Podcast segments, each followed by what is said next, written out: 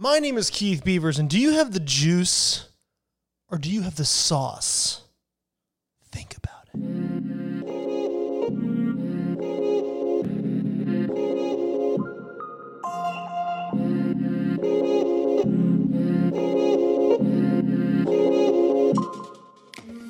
What's going on, wine lovers? Welcome to episode one of VinePair's Wine 101 podcast. My name is Keith Beavers. I'm the tastings director of Vine VinePair. What up? Wow. The first episode of a Wine 101 podcast. I mean, what do we even talk about, guys? How wine is made, the vine. I don't know. Just kidding. I got it all figured out, guys. Over the next 30 episodes, we're really going to get to know each other and we're going to get some wine knowledge in your brains. It's going to be crazy. It's going to freak you out. But before we get into all like the real deep stuff, let's talk about just you and a glass of wine.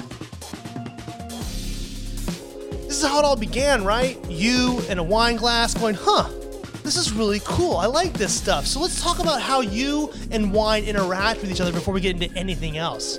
Let's start here. This episode of Wine 101 is sponsored by E&J Gallo Winery. At E&J Gallo Winery, we exist to serve life's most joyful and memorable moments. From our humble beginnings, and yo, it was humble, like a house in a field in Modesto, California. The hallmark of our company has been an unwavering commitment to making quality wine for all consumers to enjoy.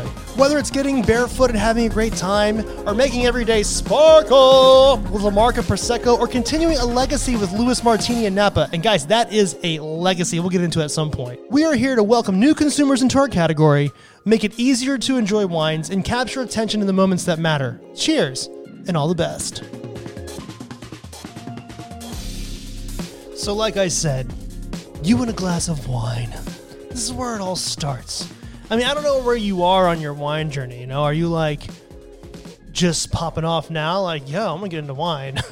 or are you like, I like wine, I drink it, I don't know what the hell I'm doing, but I enjoy it. Well, wine is so complex, so beautiful, and so expressive that if you're worried about whether you know how to taste wine or not, you don't have to because you're already doing it it's it's your brain is reacting to the wine no matter what.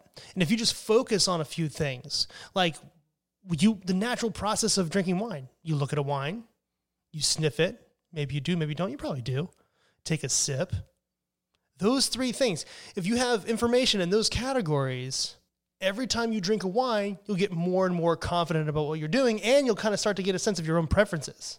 And this is not a professional wine tasting episode. That's a whole other category. For us, all we're going to do is we're going to see, we're going to swirl, we're going to sniff, and we're going to sip. That swirl thing we'll get into. Don't, don't worry about the swirl thing. It's, a, it's really not a thing.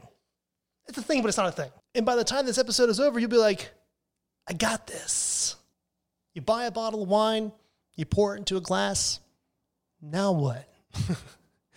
well, let's get into this. So, the first thing you do with a glass of wine, obviously when you when you're pouring it, what are you doing? You're looking at the wine. You're observing with your eye the wine. And the cool thing is there are things you can see that help you understand the wine a little bit more. It's not as important as the other steps, but it's a very very cool thing to get used to. So you're looking at the glass. Is it a white wine or a red wine? I know that's simple and fundamental, but it's something to start with, right? It's a white wine or a red wine. Okay.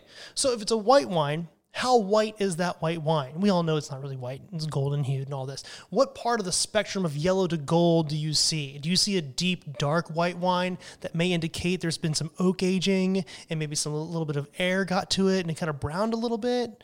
Or is it a very light wine that it can, uh, like a very bright, clean, almost yellowish green tint that indicates maybe a nice, fresh, new, young white wine? And this observation of the spectrum of color in the white wine will become more and more obvious as you taste more wine. Because sometimes when you look at a color of a wine, it can indicate what you will eventually actually smell on the nose. I know it's crazy. For a red wine, how dark is it? Can you see through it? If you look it up, if you hold it up and look look at it, can you see through the wine or can you not see through the wine? And often, Now, in the professional world, we always like to have a white background, but if you don't have a white background, don't worry about it. You can sometimes like put the glass on a table and look top down into the glass. Sometimes you can hold it up to the light. You can kind of tilt it a little bit, whatever you feel you want to do. If you have a white background, go ahead and use it. But what we're trying to do is look at the clarity of the wine. And it's often an indication of, as to if the wine is going to be a little more full bodied or if the wine is going to be a little bit lighter in body. And often when you can see light through a red wine, it's already an indication of your brain through your eye that it might be a little bit of a lighter red wine. If you can't see through that glass and it's like opaque as hell, then it's it's there's a good indication it's going to be a little bit weighty on the palate because of this thing called acidity, which we'll get into. Speaking of tilting the glass, for a red wine, what's really fun is if you if you actually can just tip it and look at it at an angle, tip it away from you. If you look at the edge of the red wine you can if you see a variance of color like a little bit of a rusty color that's an indication the wine's actually done some aging. A lot of the wines we drink guys is going to be young ready for tuesday night and burgers. Let's do this. Every once in a while and as you go on your wine journey you'll get wines that have been aged older and older wines. As a wine gets older its color changes a little bit and it gets a little bit rusty on the edges. It's actually really sexy. But that's another indication from the eye okay we got to get this out of the way somewhere someplace, somebody made this misleading statement. The legs of a wine or the tears of a wine in the wine glass are indication of wine quality. It's not true. The only thing you can notice with the legs or the tears of a wine is the amount of alcohol that might be in the wine. And these days, we can see the alcohol percentages on the back of the wine labels. So, this must have been something that came up around the time when we didn't have those kinds of regulations. What's happening is as the wine covers the inner wall surface area of a wine glass, gravity happens and is just trying to fall back into the wine. But if the wine has a higher alcohol, it takes longer for that alcohol to evaporate. And as that, because it takes that long, the legs are thicker and slower and they fall down slower. In the event that the wine has a lighter alcohol, that means that the alcohol evaporates quicker and the legs are a little bit thinner and they fall back faster into the wine glass. That's it. So I know it's not a lot, but it's something to kind of get used to. Is it red? Is it white? What kind of white? What kind of red? What's the hue? What's the spectrum? All that stuff. Ignore the legs. That's the eye. You see the glass. You've poured the wine, it's in your glass, and that's what you see. Don't be nervous. But now we take the wine to the face. That's right. It's time to smell the wine, or as we say in the industry, time to nose the wine. I know, it's weird. This has got to be the most nerve wracking, most anxiety producing step in tasting wine. Even if you're professional, it's not easy. Because the thing is about the nose of a wine is you're, you you you will feel pressure among friends or whatever, maybe by yourself, I don't know, um, to draw out of the wine the correct aromas. And here's a tip there's no correct aromas. There are consistent aromas that happen in every wine or every kind of wine, like all Chardonnays or all Cabs or something like that. But beyond that, it's all very subjective. So you don't have to be worried about any of it. Let's but this is what's happening with your brain. You know, let's talk about what's happening with your brain. And once you understand how your brain works with this stuff, you'll be like, oh, this is cool. Check it. So you've poured wine into the glass. You've looked at the wine, you've tilted it a little bit. And all this time when you're doing that, it's agitating the wine a little bit. And as you're agitating the wine a little bit and looking at it, oxygen is rushing into that wine glass. And as oxygen is rushing into that wine glass, the alcohol is evaporating a little bit. And just above the surface of the wine in that bowl of the stemware, and we'll talk about stemware at some point in this this series, is a collection of molecules that come together to form these things called flavor compounds. And you can't see them, obviously, but they're just hovering over the surface of the wine. And when you stick your nose into that wine, you are drawing up through the vaporization of what's going on in that glass, you're drawing up these flavor compounds into your senses. Now, this is crazy, but bear with me. Our brain receives sensory information through our nostrils and it goes up our nostrils to what is called the olfactory bulb. And these flavor compounds make their way to the brain through these things called receptor cells. And each of these cells have a single gene in them that actually receive these flavor compounds, sometimes called odorants. These flavor compounds individually make their way to the olfactory bulb, kind of like pixels in a computer screen image. And then these com- these compounds are sent to different parts of the brain, and that forms a pattern and makes you say something like blueberry, kind of like a computer image being formed by a bunch of pixels. I know that's kind of general, but you get the, you get the idea, right? So when you stick your nose in that glass and all these things rush up into your senses and form these patterns in your brain, it is only accessing what is called your sense memory. Everything you've smelled in your life is up there in your little hard drive. And the average human is able to recognize and memorize up to 10,000 different aromas. Not professional people, you. I mean, this whole thing we're talking about takes up 3% of your genetic makeup, the average human. Also, our olfactory senses are extremely acute. The average human can sense, recognize, and memorize a compound as small as one part per trillion. I don't really know how small that is, but that's like way small. I mean, you know what it's like. You smell something that could remind you of something you experienced in your childhood. That's how awesome our brains are. And what's cool about this is the professionals and you are basically the same. It's just just tapping into it. You already have it there.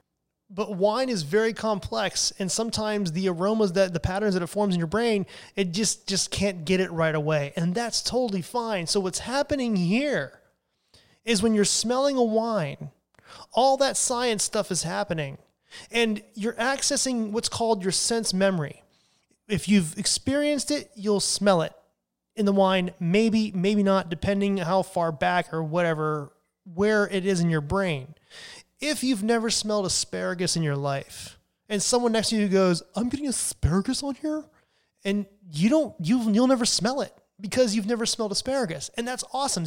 See, that's what's really cool about nosing a wine. Ugh, industry lingo. Smelling a wine is all you're doing is you're putting your nose in that glass, you're experiencing that rush of senses up into your nose. Your olfactory bulb is forming all these patterns, and you're going, okay, maybe I smell something I recognize. Maybe I don't. Maybe I smell grapes. That's great because you know what? Grapes make wine. So if you smell grapes, that's awesome. So don't worry so much about the specific aromas that you can remember that you think of, unless it's like obvious, like, oh, well, there's obviously asparagus and some blueberries, whatever. When you put your nose to a wine, you've looked at it, you've assessed the color, and you put your nose in there.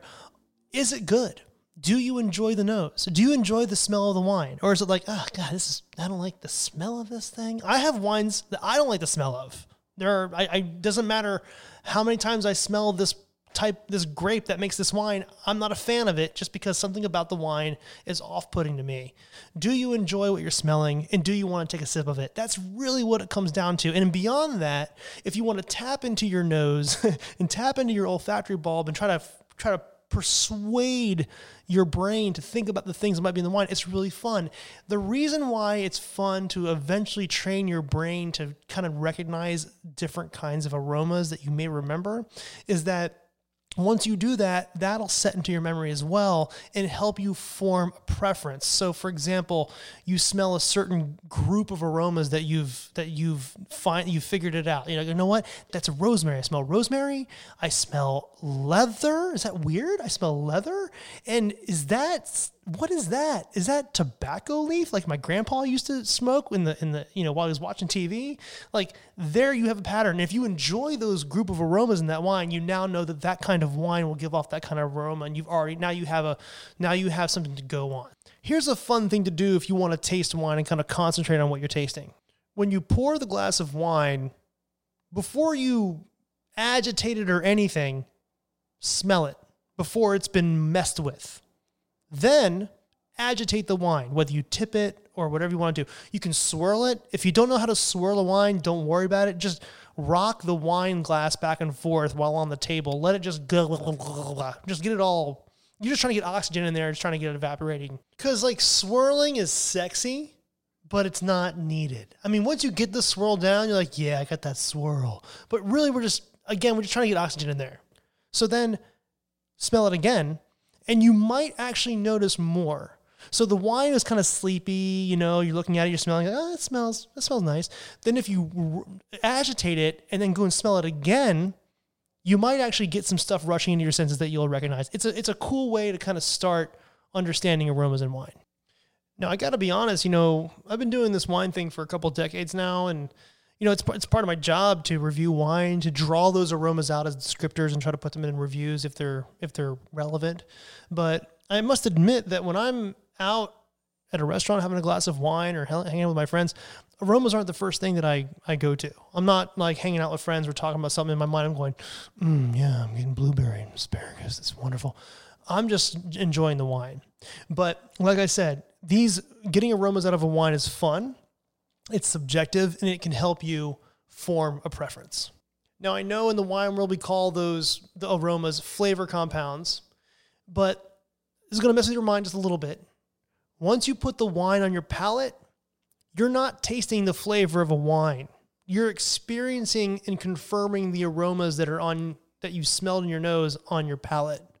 Because as the temperature of your mouth starts to interact with the wine, the wine vaporizes even more and those aromas intensify. And then what happens is they go back behind your nose, what's called the retronasal passage, and hits your olfactory bulb from there. So that's what it really is. You're not tasting a flavor of wine, you're experiencing wine on the palate that is confirming what you smelled and then going up your the back of your nose into your brain. Now, sometimes we do this weird thing in the wine world where we suck air into our mouths while we have wine on the palate. And what that's doing is it's further oxidizing the wine, further vaporizing the wine so that we can even get, get even more aroma into it. It's annoying. And if you start doing it, you might drool a little bit, and that's totally cool.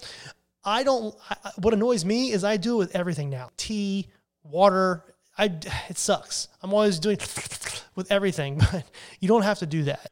When you smell a wine or nose a wine, you're getting a sense of the wine's personality, its character. When you put that wine on your palate, you already know the character and personality of the wine because the flavor is actually aroma and it carries over from the nose to the palate. What your mouth is doing and what your palate is sensing is the texture and dimension of the wine. You're going to feel the weight, the astringency, the austerity. Like what is what is it doing on your palate? How is it restricting on your palate or how is it flowing on your palate? I know that sounds weird. So let's get a little bit more detailed. Just like we have receptor cells in our sense of smell and our olfactory bulb to assess the aromas of a wine or whatever we smell. So do we have in the mouth. They're called taste buds and they're on our tongue.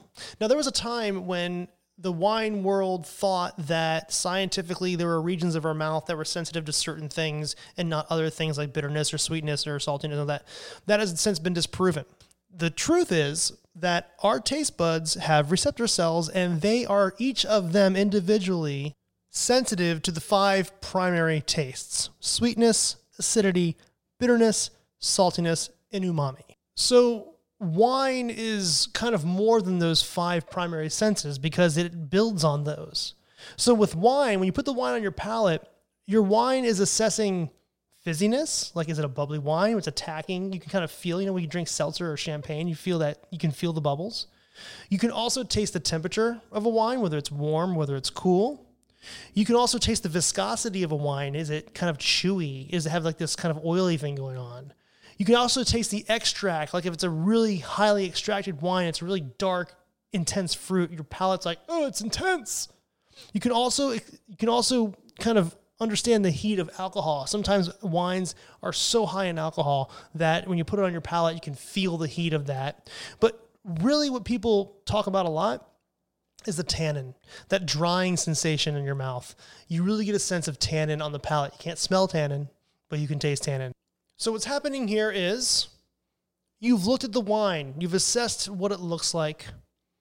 You put your nose in that glass, and you understand now how your brain works and how it assesses the aromas of the wine, whether you want to grab them out or not. Then, when you put it on your palate, it's almost like that all comes together the aromas and the texture all come together on the palate and kind of finishes the enjoyment of, the, of that one sip of wine. You have it, all the information you need right there.